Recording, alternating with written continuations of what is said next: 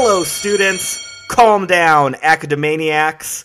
Welcome, anyone who might be auditing this class. Welcome to detention. I am everyone's favorite co host, the Caleb G. But tonight, I am Professor Crunch, and that means it is my job to take care of you hooligans that are stuck here after hours in the RPG Academy. Uh, before we get started, I do want to remind everyone that detention is brought to you by BattleBards.com. BattleBards is fantastic game audio. I use it for every episode of Wrought Iron here on the RPG Academy podcast. And we do still have those exclusive coupon codes going. So if you are picking up the 10 or $25 credit package, enter code AHOY and the number 1 to get a free track from their new Pirates themed albums. Uh, with the 50 or $100 credit package, Ahoy number two gets you five free t- tracks.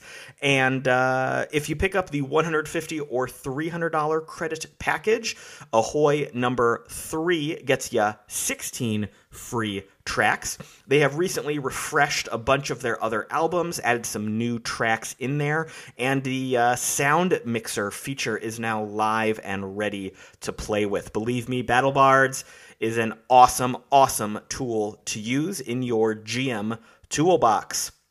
Uh, but we are going to be here tonight in detention with two very familiar voices. Uh, first and foremost, someone who is always here in trouble with me, Scott.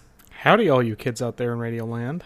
And to help us out tonight, one of my favorite voices from the RPG Academy Network, Quinn Wilson. Hello. And uh, let's kick things off tonight with our first segment here in detention extracurricular. What have we been up to, gentlemen? What's going on outside of these academy hallowed walls? I've I've recently been uh, very tertiarily involved by an argument online as to how you pronounce our hashtag. Oh, as prompted by Mundangerous or Shane of the Total Party Thrill podcast. I I believe I saw him prompt that one. Yes, Mundangerous. That's M U N dangerous. That jerk. Yes, he um he uh, dared call into question Professor Crunch's pronunciation because uh, as as illustrated at the beginning of this episodes, academaniacs is based on academics, right? Versus um, academaniacs, which would be based on academy, right? There's there's a there's a subtle difference in that pronunciation that is important, and uh, neither's correct. It turns out, no, I'm just. You know, if anyone is just going to sit here and find the correct thing that we've been doing wrong the whole time, I do expect it to be you, Scott. Uh, Oh, but God. I don't think there's another way to pronounce it. I mean, it's either academaniacs or Yeah, it would be Academaniacs. Academaniacs. academaniacs. Right. And that one doesn't fit the cadence right of how I, I want to talk. So, I just play the Animaniacs theme song. you, you don't want to do academaniacs. yeah, exactly. Mm-hmm. yeah. I mean, we made up a word. We can make, make up how it sounds, right? Academaniacs. Sure. All right. That works too. Flumpus. That word is now pronounced flumpus. Perfect. You know what? We don't need to confuse Michael anymore with his Kentucky drawl. it's already going to be bad enough. So, I'm I'm saying academaniacs. I'm sticking with academaniacs. Come at me, bro.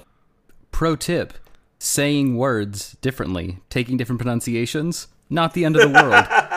And uh, one of the best things is, as a native speaker of your uh, your your home tongue, you uh, own the language, and the things you say, as long as they're understood by those you're speaking to, are now new canon in the language. Right? This is the way they make dictionaries: is by asking people, native speakers, what those words mean. exactly. The idea of there being a platonic ideal of language is preposterous. It's it's a living living thing. Man, I'm I'm forgetting Yep. here that I'm sitting in detention with two incredibly smart people, and I'm just over here kind of really tired and do- doofy, doofy tonight. So this is going to be a great show. That's, is that name on one of the seven doors? Do, do, doofy? Yes, with all the stuttering that I may or may not edit out. Dope de doofy. Speech impediments are serious business, and we shall not make fun of them. However, we'll make fun of you because you don't have them. That's very true. I'm just tired and uh, I have bad microphone habits when I'm recording. So, what else has been- been going on other than uh, calling out an internet argument that has no bearing on reality? Scott, uh, I know you took a trip recently.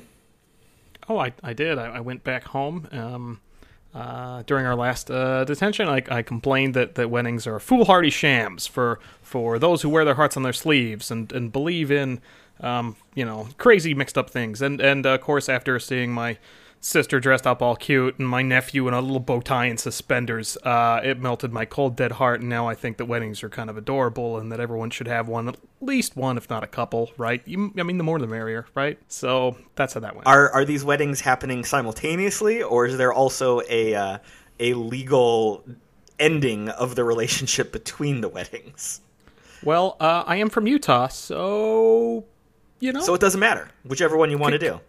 Consenting adults, I I think uh, I I look forward to 2048 when the Supreme Court is debating uh, the existing marital law at that time, which uh, allows eight or fewer consenting adults to marry. When the entire city of you know East New Brunswick, New Jersey, wants to marry for tax reasons, and they're extremely concerned about grandfathering in children once they turn 18, right? Or um, people who move into the city who were not originally able to consent, right?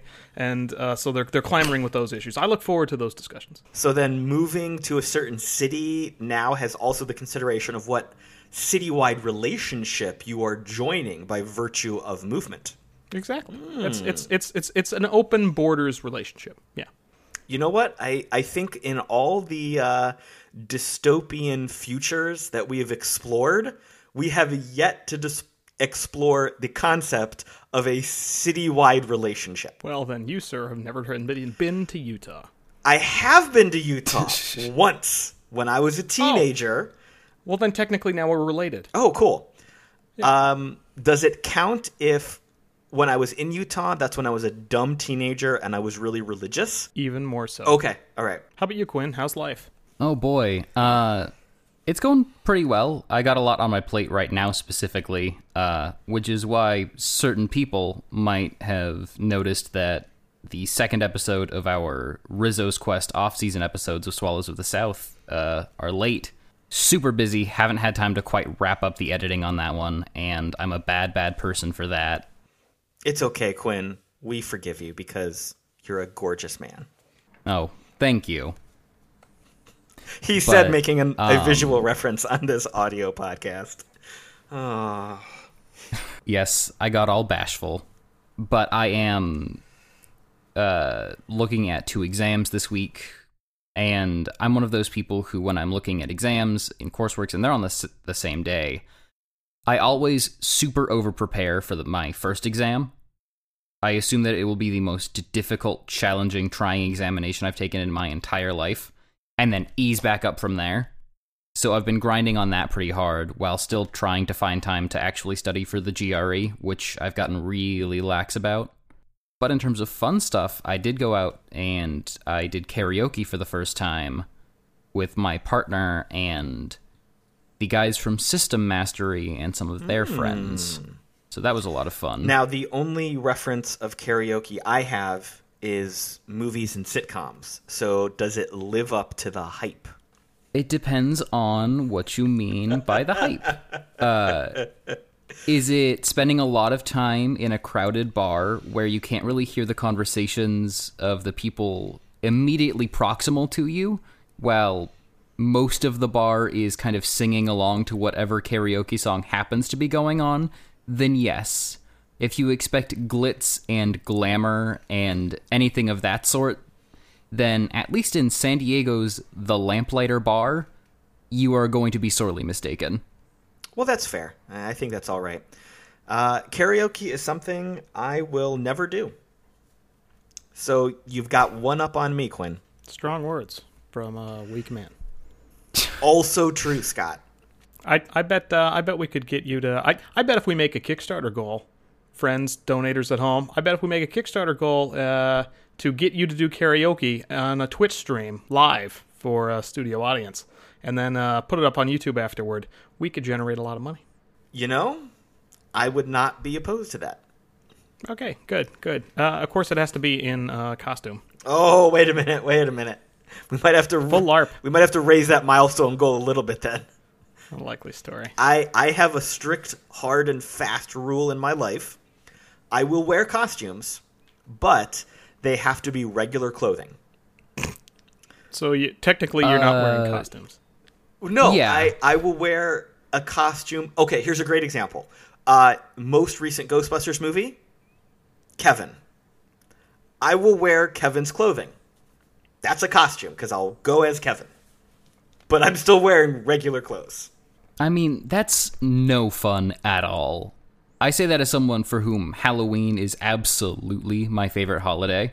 Halloween is the best time of year. I absolutely agree with you. I uh, just had bad experiences with cosplay in my youth. Oh, so did I. Want to hear a fun story about what I dressed up for as Halloween in the eighth grade? Please share, Um, Quinn. Please. Yeah, I am blushing something fierce right now. Uh, mind you, when I was 13 in the eighth grade, I was uh, I had long, bad hair, pretty pretty pudgy, overweight, and I decided that I would dress myself up as Sasuke from Naruto with like the half curse mark thing going on so I had half of my body covered in black spots and it was the absolute goddamn worst. Uh, I think I can trump that. Uh, probably early 20s. We attended an anime convention in Columbus, Ohio, which had a cosplay contest as one of the featured events. We handmade costumes from Final Fantasy IX. And then we spent the entire day lugging around these costumes. Uh, I was, um, what's his face with the monkey tail? Zidane. That one, yeah.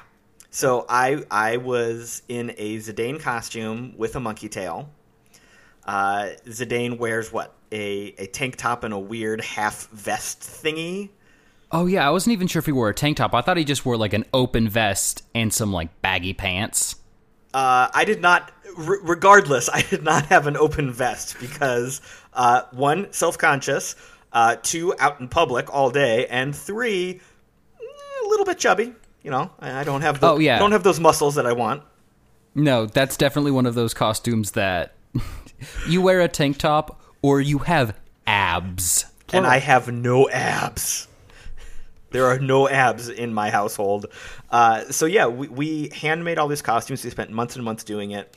I made a giant goddamn double-ended weapon that I had to lug around all day. Uh, we actually went to the cosplay contest, which is like a, a parade of cosplayers, and you'd go up on stage and bl- everyone would vote for you and bullshit like that. We basically wasted the entire day waiting in line because Oof. we had to meet at some time in the morning. They had to sign everyone numbers, and then you had to go to a certain point to check in buy your number, and then you'd be in the back area of the conference center. Uh, it ended up taking all day because they were so badly organized. They couldn't check everyone in, and then we had to basically just go stand in line right away. Uh, so I spent all day in this horrible, horrible, uncomfortable costume, being very, very self conscious. And uh, yeah, no, no costumes for Professor Crunch here, unless it's like a t-shirt and jeans. So Scott Pilgrim, yep, right there. Only I'm not going to shave, so I'll be Scott Pilgrim with a beard. that, I, I, that's my rule. I'm sticking to it. Won't even go for like Stephen Stills then? Oh yes, I could definitely rock Stephen Stills because he wore what jeans and a, a plaid cowboy Plaid. shirt. Yeah. I'm pretty sure I have that exact shirt in my closet anyway. Boom. Problem solved. Hey, I'm Stephen Stills. Thanks, guys. Who was way better in the comic books than the movies, by the way. I really like. Oh yeah. I really like Stephen in the comic books. Uh, but anyway, yes. Um, so amidst all that rambling, uh, we're still in extracurricular, I guess. What have I been doing? Um, I've been working a hell of a lot. Um, I think I'm getting sick because I think I'm losing my voice. And uh, I watched. What did I watch? Uh, the increasingly poor decisions of Todd Margaret. That show is wonderful.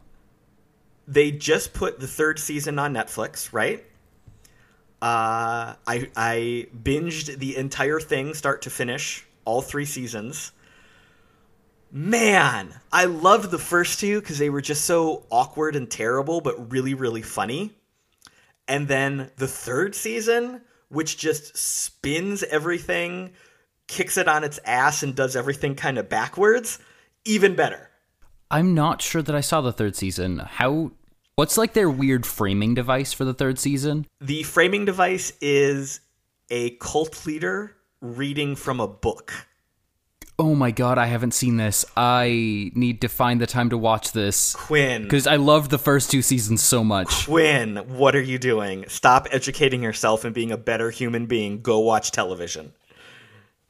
Oh boy. Okay, so you know how um so the first two seasons use one of my favorite storytelling tropes where you show that one scene at the end and everything is backwards leading up to it, right? Mm-hmm. Absolutely love that. It's, it's one of my favorite favorite parts of storytelling. Uh, third season starts with, and it's only six episodes, just like the other ones.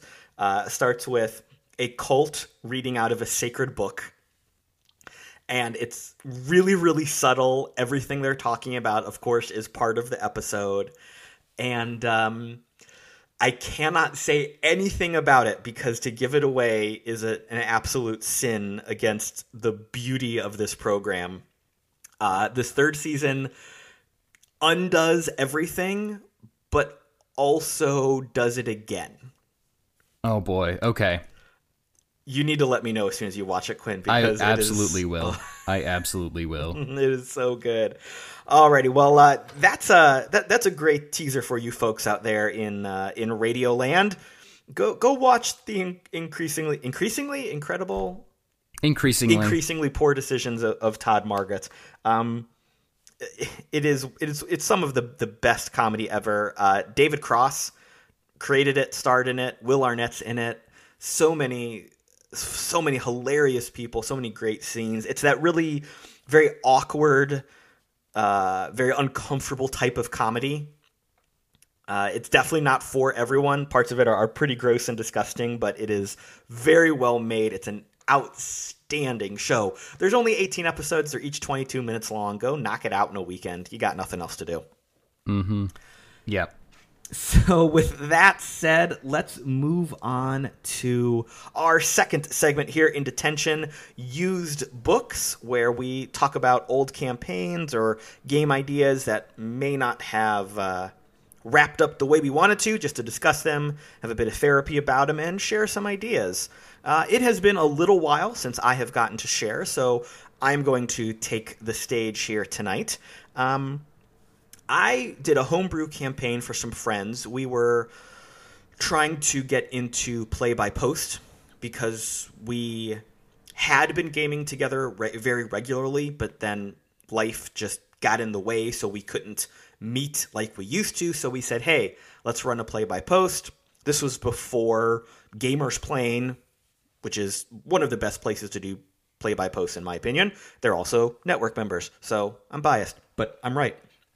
So we had this set up on just a, a side forum somewhere. Um, of course, the campaign didn't even get off the ground, but I did create what I thought was a pretty fun little homebrew setting. Um, basically, I put a city on top of a tree, and I said that the entire world had been destroyed by some sort of massive war. And essentially, what had happened is the sides of the war had dropped their ultimate weapons. And their ultimate weapons were summoning the elemental forces of arcane magic, divine magic, and primal magic.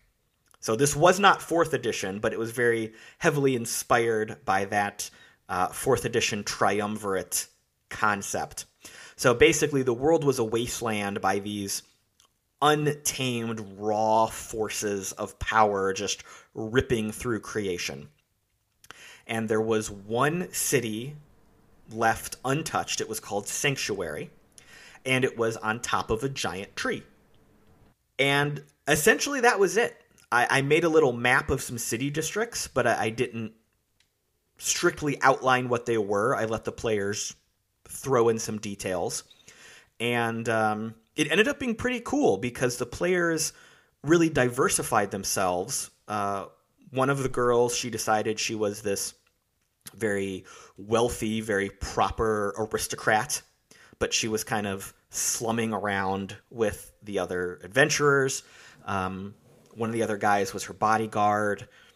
Uh, another one was a merchant of some sort who had very secret magic powers because, of course, uh, since magic had done so much damage, they were trying to limit it as much as possible here in Sanctuary.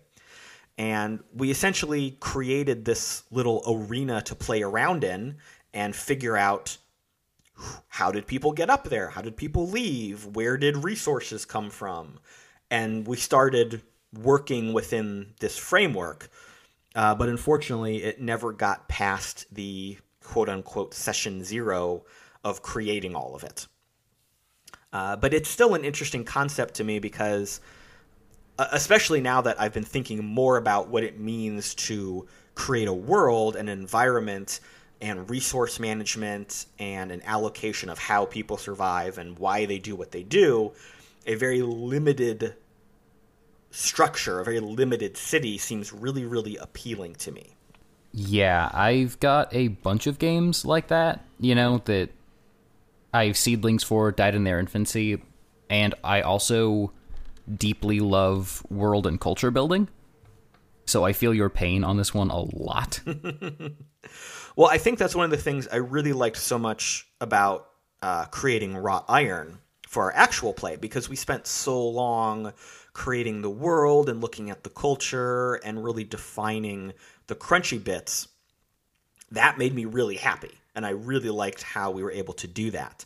Um, so, so going backwards to the sanctuary idea, I think that's what I enjoyed the most out of it. Just figuring out the weird little things about how the city worked and why it did what it did. Unfortunately, we never got to play in it.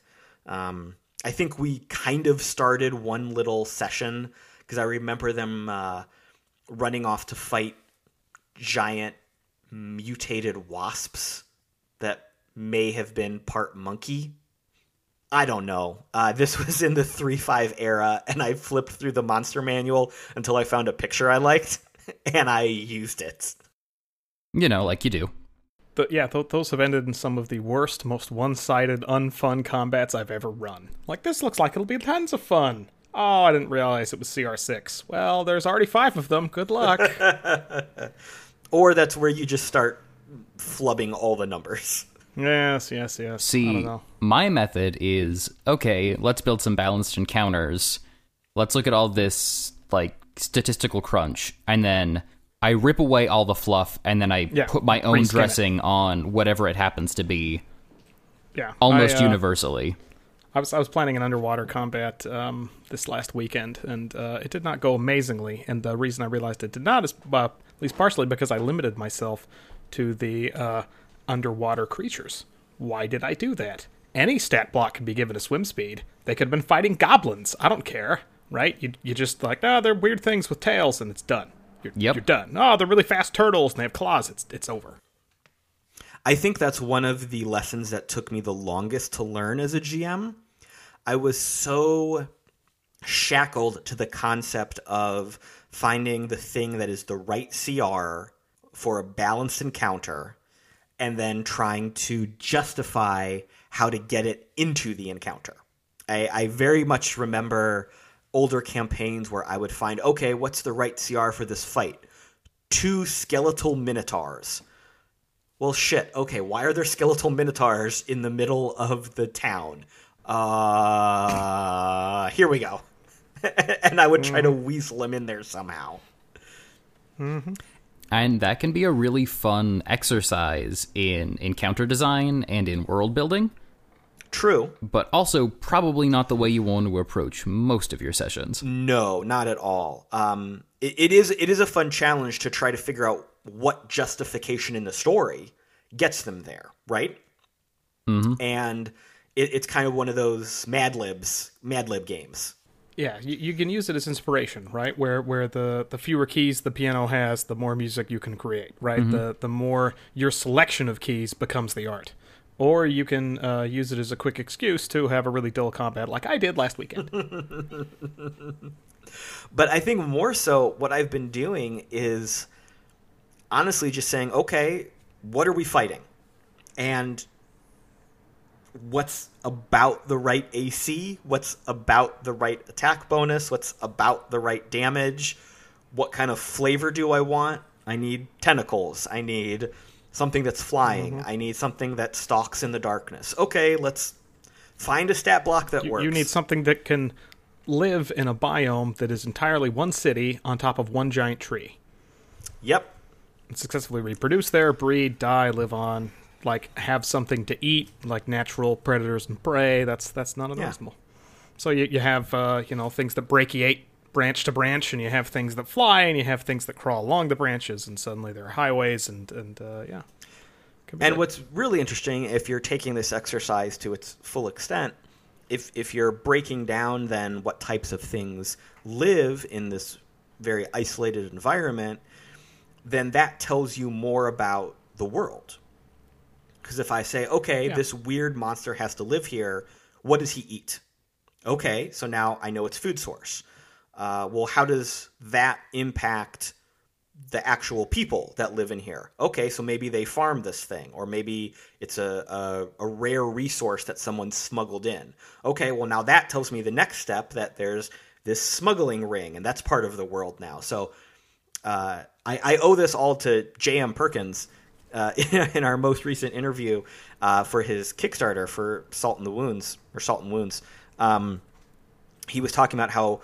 Uh, problems become solutions become problems in world building. And that's how kind of he mm-hmm. approaches it. He figures out a thing how to solve it and then sees what that impacts next lets that become a new problem figures out a new solution Yeah. and let You- you bring in the lions to kill the stray dogs, and then you have to bring in, you know, some diseases to kill the mm-hmm. lions, mm-hmm. and then you have to bring in virologists to cure the lion disease that it's jumped to humans. Obviously it's it's were lions right i mean that's where my mind goes uh, obviously.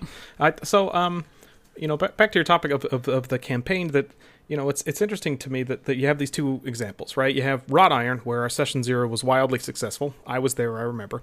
And you have uh, this Treetop game where Session Zero was all you got. And I'm guessing because Session Zero was long and maybe unrewarding for some players, was that a significant part? Do you think of why the the game dissolved? Absolutely, yeah. Um, I the these people that I are still very good friends. I, I still love gaming with them when we have the time, uh, but games with them are much more visceral. Let's be in the moment. Let's have an encounter. Let's have a role play. Let's do something. Do do do what's in the moment.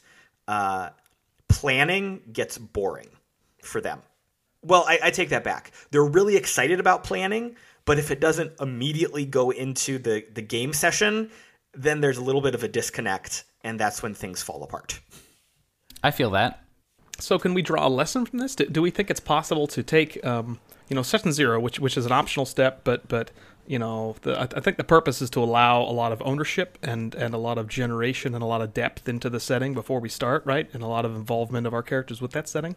Can we take that and make it an an online, you know, session zero is always kind of thing, where where players at any time are enabled and empowered to inject lore into the setting, to inject uh, associations with their characters, to to add a bunch of depth just as you go, so that uh, when you first sit down at the table, you can say roll initiative, maybe without even necessarily knowing what classes everybody is or who everyone's name is, and try and establish that as you go, right? So the, the combat's done. The, apparently, we're fighting goblins because somebody established that, and so we wipe them out, and, and then we we uh, you know James, are you okay? All my characters' names James, right? Or I mean, maybe that's an extreme, but is it possible to bring in more of the session zero aspects, session to session, beginning end as you go, rather than jamming them all at the front, so everyone who wants a big mushy combat's just bored? That sounds a lot to me like the way that Dungeon World handles session to session gameplay. So do, do please elaborate. I have a very biased experience of Dungeon World. Yes, we share that biased experience. You're not supposed to come into Dungeon World with a whole bunch of plans. You need like a loose framework or an idea.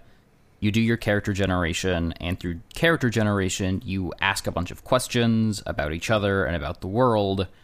And basically, through there, the GM advice presented within the book puts the onus on the GM to ask a lot of questions of the players at any given juncture, and those can be used to then further flesh out and expand the world as opposed to confining the role of world builder or sort of campaign architect solely on the arms of the GM.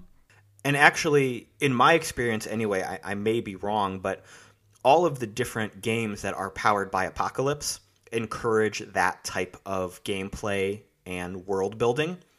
Uh, a lot of the playbooks that I have read start with uh, make a decision about your relationship with this other character. Answer this Yep. question about the city, the environment, this person. You you saved someone. Who was it? What happened? You are embarrassed uh, and don't want to talk about this thing that happened with someone else. What was that?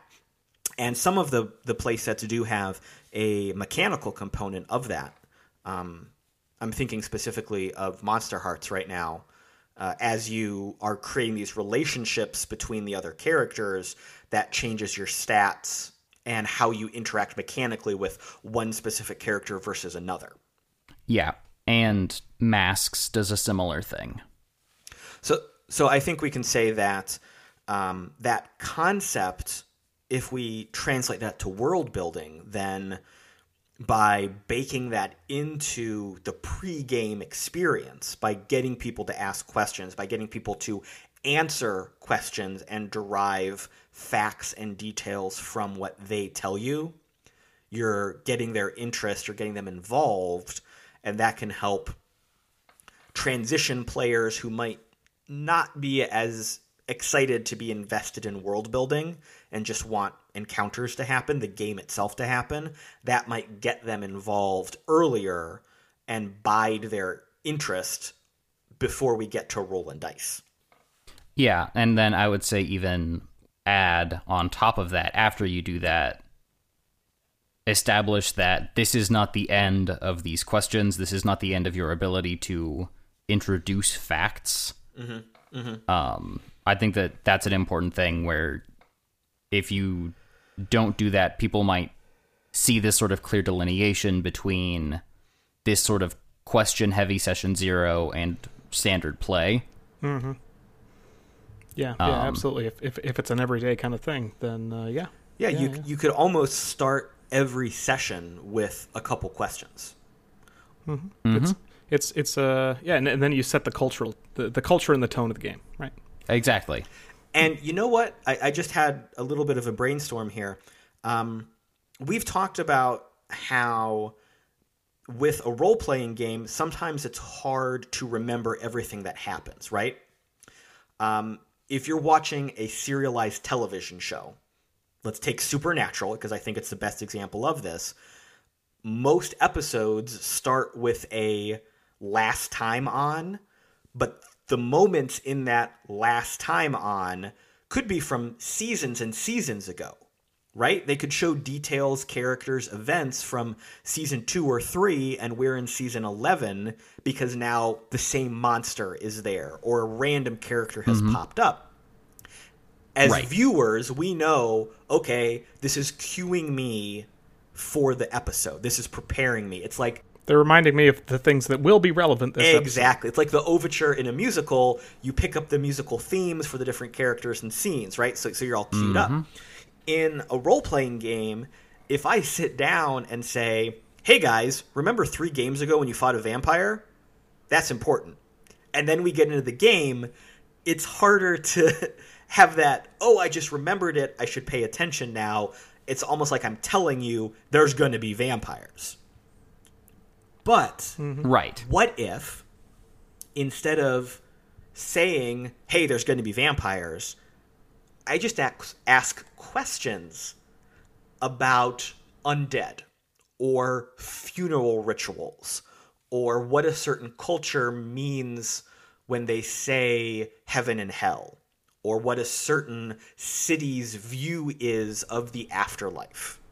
So so so to prep everyone for the tone, we're just gonna Like the, the, we know that this this uh, this day, this session is to involve death or or uh, light magic or this particular cult that we're going to visit, and so we establish facts around that cult, and that way everyone remembers it and, and queues up for it and is in the same mood when we start. Like, oh, it turns out that cult, uh, you know, is superstitious about uh, copper coins. They they uh, you know, something- and then something. as a GM, it's my responsibility to take those answers that my players give me and work those into my plans for the session. If someone makes up, oh, the cult is superstitious about copper coins, but I never bring that up, then I've I've failed that part of the game. I- I've not weaved it together. Um, but if my players make up superstition about copper coins, uh, no one says goodbye at a funeral because they believe the afterlife is going to be there, right? I, I need to bring those elements into the game, even if briefly, to reward the players for making it up and to make the world feel a little bit more cohesive. I, I like that also because it it um, it contributes to something that that uh, James D'Amato would advocate for, right? Of of having warm ups before the game that you wouldn't think you'd need to warm up. It sounds sort of silly, but uh, getting everyone to be able to be in character, queued up for the session. You're right there. Oh, yeah. I always, always, always do warm ups before games. really? Yep. What what do you do? It depends. Um, for home games, Mm-hmm. I often do the questions. I've seen like a, we do a lot of different questions. It depends on who's running, but we tend to ask questions. Um, in a lot of the earlier episodes of One Shot, James would ask specific questions about what's the like worst thing your character's ever done, or what's something that your character. So we used a lot of those kinds of techniques. And when we're recording swallows, before we sit down to record any session, the first thing we do to get everybody warmed up, primed up, and in character is we record Lunch at Madame Faye's. Hmm. Hmm. Excellent. And since Lunch at Madame Faye's is usually very ridiculous and funny, it lets you get into character, shake out some of the nervousness of role playing by just allowing yourself to be silly and goofy, which then primes the pump for all those feels and emotions that you put us through, Quinn. Exactly. Jerk. I can't help it. You could help it. It's an impulse. you and Jim McClure. I really need to sit down and talk to that guy. Well, hey, AcadeCon, November 11th, 12th, and 13th in Dayton, Ohio. I know. Come one, come all. If you haven't bought a ticket yet, www.viacatacon.com through Eventbrite. We're what six weeks away? Five Six weeks away. Yeah, I bought my air. I bought my my plane tickets today. Really Yep. Fun. Oh man, I am seriously looking forward to hanging out with you, man. I think it'll be great. It's gonna be so much fun. It's so weird. We- We're always talking for the network. We have these shows together, but just knowing that we'll be in the same building for three and a half, four days, Yeah. Yeah. No, I know. Ah, I'm looking forward to. it. It's going to be Me great. too. It's gonna be so much fun. Ah. Alrighty. So, uh, any of you listeners out there who want to uh, be in the presence of the uh, the Lord Professor Crunch himself, come on down. It'll be the best. Well, you'll be there too, Scott. Oh yeah, uh, yeah. Anybody want to get awkward photos that make you look better because you're standing next to me? Coming out. I think our goal is to recreate the uh, faculty photo we took last year. But anyway, we are uh, off the rails here on a tangent. Let's try to bring it back around and move on to our final segment here of detention class review. We are working through the core classes in Dungeons and Dragons 5th edition. Tonight we are going to do one that I think is going to be subject to some controversy. We are talking about the sorcerer. Bum bum bum. Dun, dun, dun. So, uh, sorcerer. I'm just going to say it off, off right off the rip here. Fifth edition sorcerer. Don't like it. One of my least favorite classes of fifth edition. But it's at least a lot better than fourth edition sorcerer and three five sorcerer. Well, hold, hold on there. Fourth edition sorcerer. Not a fan of. 3.5. Loved it to death. What? Pathfinder, loved it to death. Once we jump to four and five, I, I have ceased uh, being a sorcerer fan. So, so, uh, I mean, what what causes you to have this wrong opinion, Caleb? Whoa! Is is this about your parents? Wait, This is a safe place. You can tell us. All right, so I mean, we're talking about sorcery, so it might be. Oh, oh yeah, yep, yep. Y- you get that from the line, right? It's- it's lineage inherent. does matter. Lineage does matter. Uh, so I, I think it's because of my fondness for the crunchy mechanics behind everything. In 3.5, the sorcerer was a very focused arcane spellcaster. You chose a specific list of spells that you knew. You did not have the unlimited knowledge that a wizard has. And you had more spells per day than a wizard. So you knew a few things and you could use them a whole bunch. I'm lazy, so I like not having to deal with a huge spell book. As a sorcerer, I know these 10 spells. Done. Let's go. I'm going to cast them all day long. And I liked the flavor because in the 3.5 era, it was just something in your history gave you the arcane touch. Maybe there's a dragon in your family. Maybe it's an angel. Maybe it's a demon. Blah, blah, blah, blah, blah. Who cares? Who knows? Make it up. Go. And that was it. I mean, there were no other class features. You just you had a you had a few spells. You had a lot of spell slots, and I think you had some bonus feats for meta magic or whatever. But So- that's nothing. Given that you've you've uh, you know from from a from a fifty yard view, from a mile high view, you've described the fifth edition sorcerer. How do you feel like it doesn't add up to the description you've just given the uh, at home audience? So you have the same number of spell slots as a wizard, Except that you have sorcery points that you can convert into more spells. And now you have this much more confusing mechanic to fuck around with your spells. It, it feels to me like it is a more complicated way to do something that has already been very simply and beautifully defined. You know, I, I, I think I would disagree that, that I always thought it was a, an enormous waste to cast, like, waste a fourth level slot on a second level spell just because I wanted it silenced, right? Quickened, whatever. Uh, maximize something, right? You uh, Two to three slots. The uh, sorcery point spending for that is a much more elegant system, I feel. And I love that they've also allowed the, the, the two resources that you have to manage to really have a translation between the two. I think that was an elegant solution.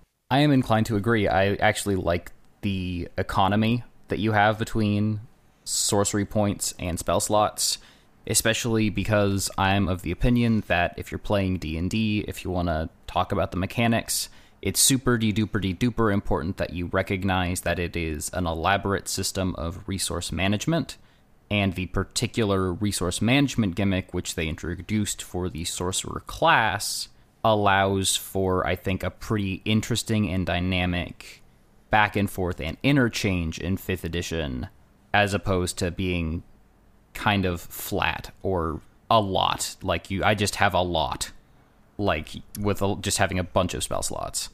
All right, that's that's fair. That, that's two very fair opinions. Um, I don't disagree with you now that you guys are saying it and explaining it. Mostly because I know you're both way smarter than me. Only 50% true on Quinn's side. Um, No comment. but that said, what, what do we think about the uh, fluff of the sorcerer? One thing I've I've never liked about the fluff is was the, the close tie to dragons. I, I always thought, you know, I guess they call the game Dungeons and Dragons, but that was still never something that really resonated with me.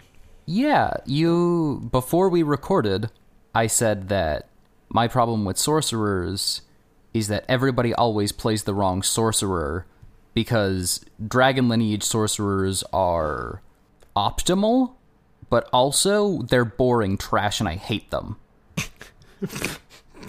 Please elaborate, sir. So they're optimal because they have some features like um enhancing certain types of spells based on elemental affinities. They have that bonus AC, which is super helpful for uh D6 hit die caster, that type of thing. I'm, I'm really glad you haven't mentioned the breath weapon because that's not helpful for a caster. That means you have to be close to people. Oh yeah, yeah. The whole like tie into dragons thing. For me personally, dragons have just never really done anything for me. And then the draconic lineage starts pulling up all of these immediate anxieties about how your PC is going to justify his or her draconic lineage, which can be overwhelming or frustrating or just cringeworthy. All all the above. Yeah, yeah, yeah. You're not wrong. You're not wrong. And so it can be a class for like that particular thing in certain respects sets me off like anybody coming to the table playing like a drow ranger. It's just like okay, hold on, we need to talk about this character. Um, I need to make sure that this is going to be fine. Yeah, are, are you okay with people attacking you on sight? Because we're real racist here in the Forgotten Realms, and we kill you on sight. Oh boy, that's one thing, and that's something that I like definitely have talks about at the table, and we kind of like decide on amount of tension that is felt there. Oh, that's that's a good thing to openly discuss beforehand, so everyone's right on the same page. Yep, session zero. Mm-hmm. Like, are are you are, are you okay only being able to travel in these realms because you're merely spat upon, but existing is not specifically illegal for you there? Right. So, draconic sorcerers drudge up a lot of that for me, where it feels like there's potential for it to be very special snowflake and I I run and I play Exalted where every character is a super special snowflake specifically chosen by the god. You're like one of 300 people, so that's not necessarily a problem. But it's the Melu behind it. Dragons don't do a lot for me, and then the mechanics, it's like, oh, so you mean that this is basically mechanically optimal because I'm more consistently defensible and I'm really able to easily carve and define a strong niche in combat? And then conversely, the wild magic sorcerer is just so much fun. You're a human slot machine. And I love I've, it. I've, I've I've never had uh, another one of those as a player, uh, and not had that be amazing. I mean, flumps everywhere, right? Fireball detonated, and we're all like level one. Like two characters died. It was hilarious.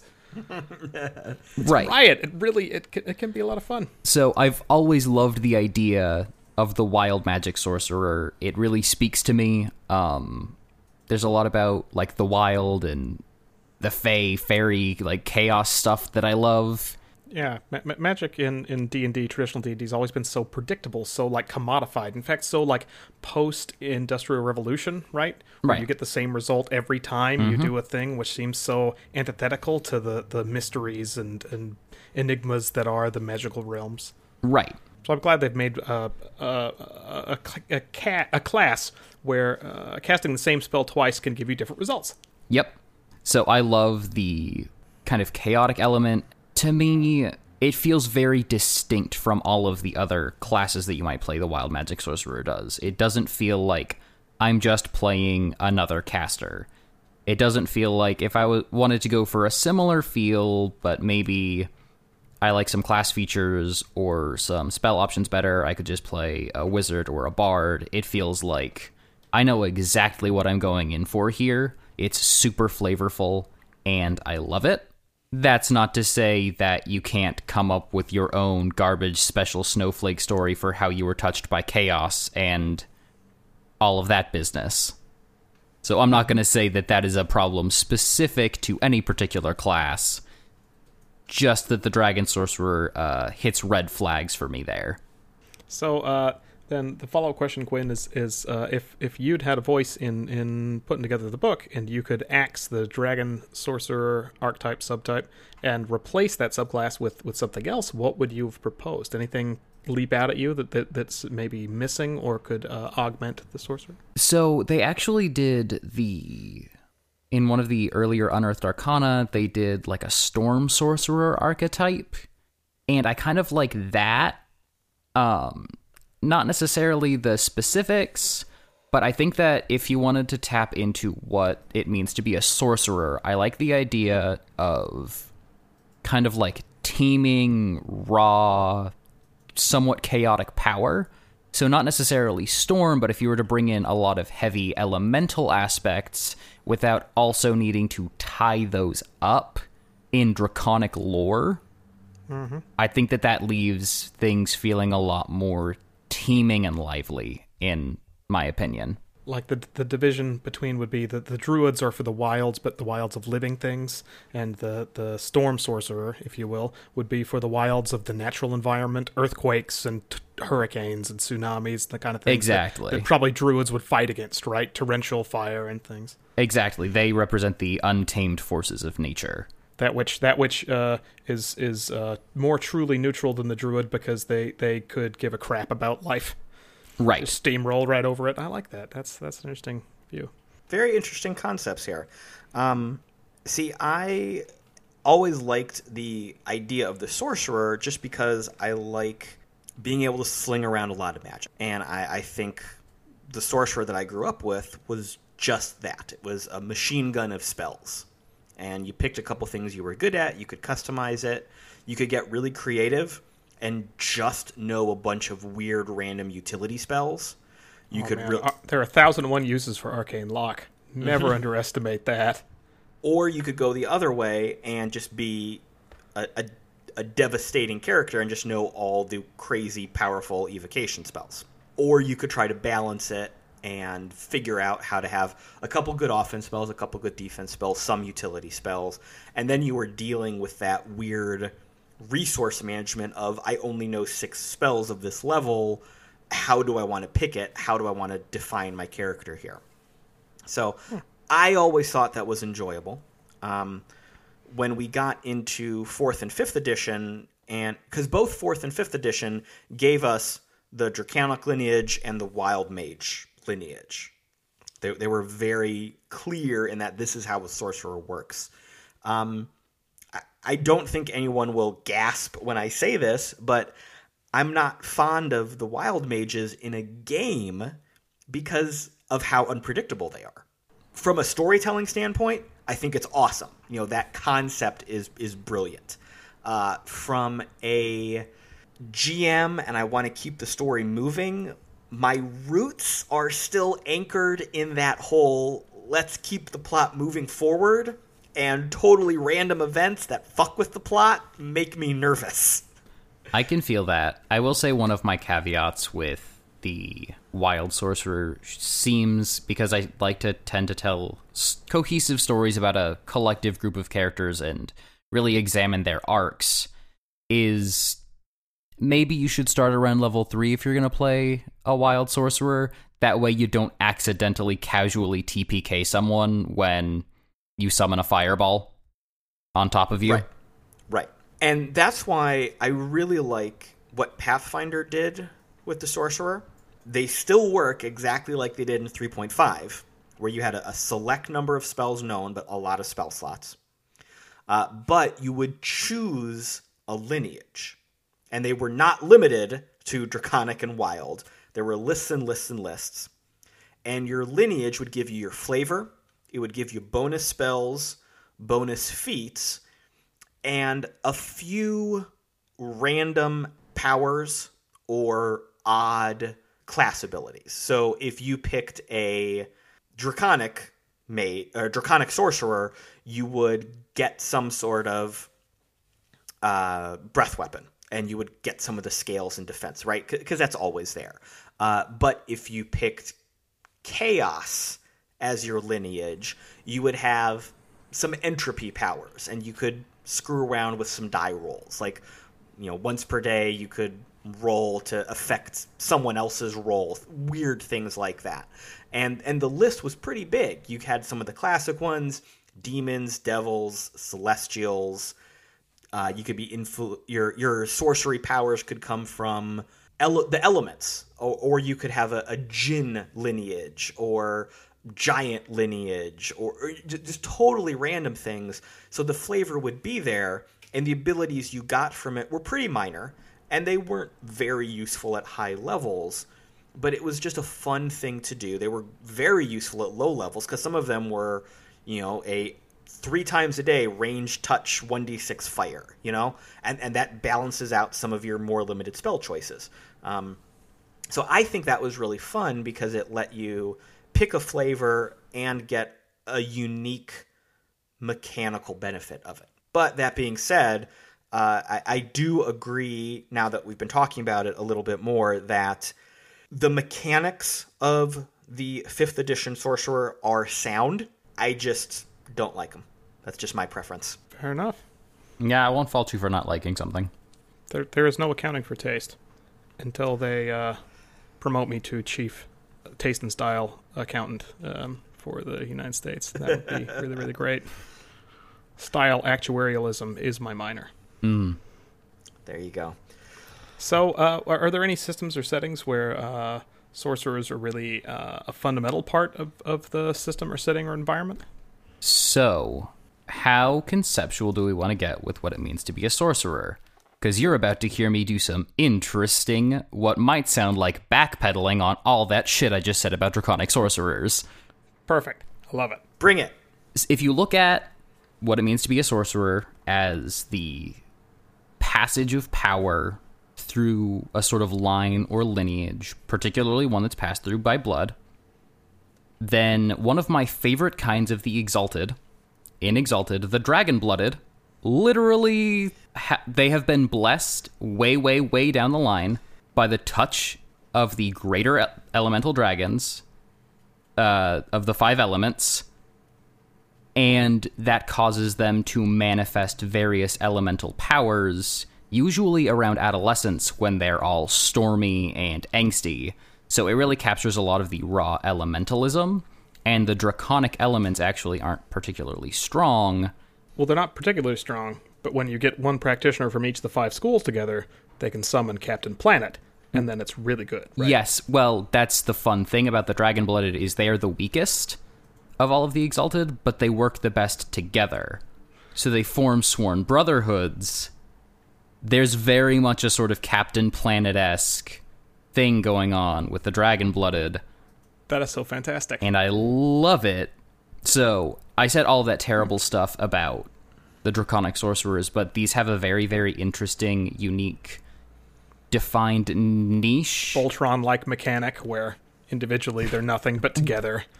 Right, but they're also very, very built into the culture of creation. They have these elaborate dynasties that they establish because they're pow- more powerful than 99% of the population, even though they're the weakest of the exalted. Right now, they've got the empire that basically runs the world, and they're spreading a religion that basically says that they are as close as you get to like a living god or a bodhisattva. So it's about family and it's about power and it's about obligation and privilege and imperialism. And I love that. All all these are things I love. Yeah, they're nothing like some good old fashioned imperialism. Yeah, it allows you to really examine some interesting stuff. And it's through this lens of you've got this inherited power that's being passed down. And yeah, it's passed down through dragons. But correct me if I'm wrong here, Quinn. In Exalted, the concept of dragons is not quite the same as the dragons in Dungeons and Dragons. That is correct. Even though we're using the term the dragons, it's not like there's a red dragon flying around terrorizing the countryside like in D&D. Right. So dragons are very, very rare. Um, they haven't explicitly defined the um, metaphysical hierarchy of dragons in third edition like they had with first and second, but dragons tend to be powerful elementals or gods. And once an elemental basically becomes so powerful, the most efficient form for it to take is the form of some sort of dragon. And it tends to be Eastern style dragons. They tend to be serpentine, and there's also some high level gods that are dragons. And these most powerful representations of the base elements that tie the world of creation together are the greater elemental dragons, and there's only five of them. So dragons are very, very rare in Exalted, and they occupy a very, very different sort of niche within the setting where they are these sort of wise, mystical creatures who tend to be unscrutable and kind of fickle, as opposed to your more standard D and D. It uh, pulls a lot more from Eastern mythology there. So if I could hazard a guess here, I would think from this conversation that the dragon lineage concept in Exalted is more appealing to you because it is much more important to the story, and those dragons are much more rare, and there's a stronger tie to cultural and family strengths. Yes, it's you're deciding by playing a dragon blooded that you're making very very big statements about who your character mm-hmm. is and what is important to them and thematically what should be unpacked because if you're mm-hmm. not a part of the dynasty then the fact that you exist outside of it like did you just awaken your essence like generations away from any other dragon blooded in your line or are you from like some offshoot cluster but the whole thing is very much tied into the setting and the metaphysics and it comes with all of this attendant tonal and thematic baggage that I think is really really wonderful and evocative. And the big difference being that in D&D where theoretically dragons are just wandering around, they're part of everyday life, being tied to one of these dragons is much more commonplace. Having dragon blood could just be virtue of what some dragon decided to do way back when and where certain genitalia were placed, it could mean nothing. It's not important. It's very, it could be common. Anyone could be a sorcerer with dragon blood. Anyone could have that lineage. Whereas in the world of Exalted, choosing that lineage or having that choice made for you has such a huge impact on the game itself. Exactly. So, uh, so what about you, Scott? As we've been chit chatting here, what are your thoughts?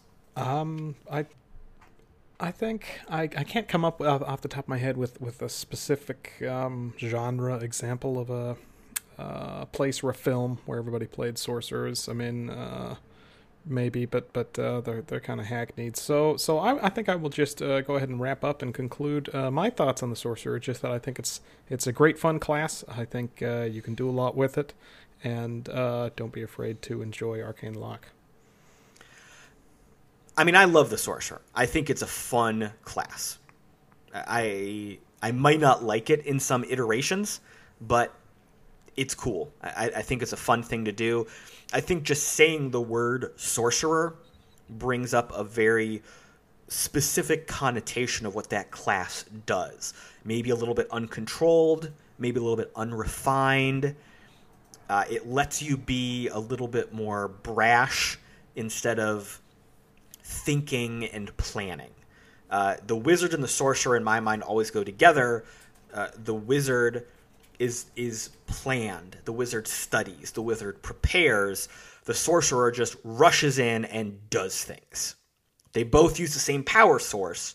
They're both accessing similar, if not exactly the same, arcane magics. But the the virtue of the difference is how they react to things. The sorcerer just says, "All right, let's go," and the wizard says, "Hold on, what's happening?" And I think that's what I like the best because I I like just rushing into things in a game and getting stuff done. I think that I can feel that, and I think that I like that too. I kind of do like the theoretical opposition or dichotomy that you have between the wizard and the sorcerer. It's also interesting if you then introduce like the warlock sort of into that triumvirate. And what then does mm-hmm. that mean where you have power that awakens, power that is earned, and then power that is bargained for? Yeah, it's it's it's a good three-legged stool. Definitely. Okay, so there we go. That's the sorcerer. Uh, we were pretty divided about our perceptions here. If you listeners out there have your own thoughts and opinions, if you want to tell me how wrong I am, because obviously uh, Quinn and Scott are right, and it's it's all on me. I'll, I'll bear that burden. Uh, go ahead and leave us some comments right on in. Uh, share your thoughts. We didn't touch on the fourth edition sorcerer very much, so if you have some stories or fond memories there, let us know.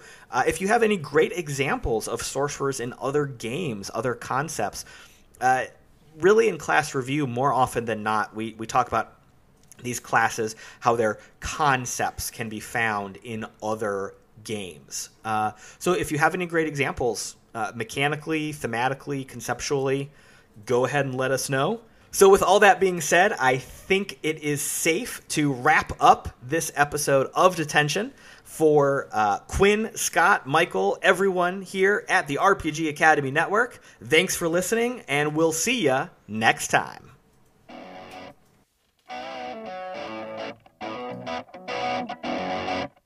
And now I press stop on the record.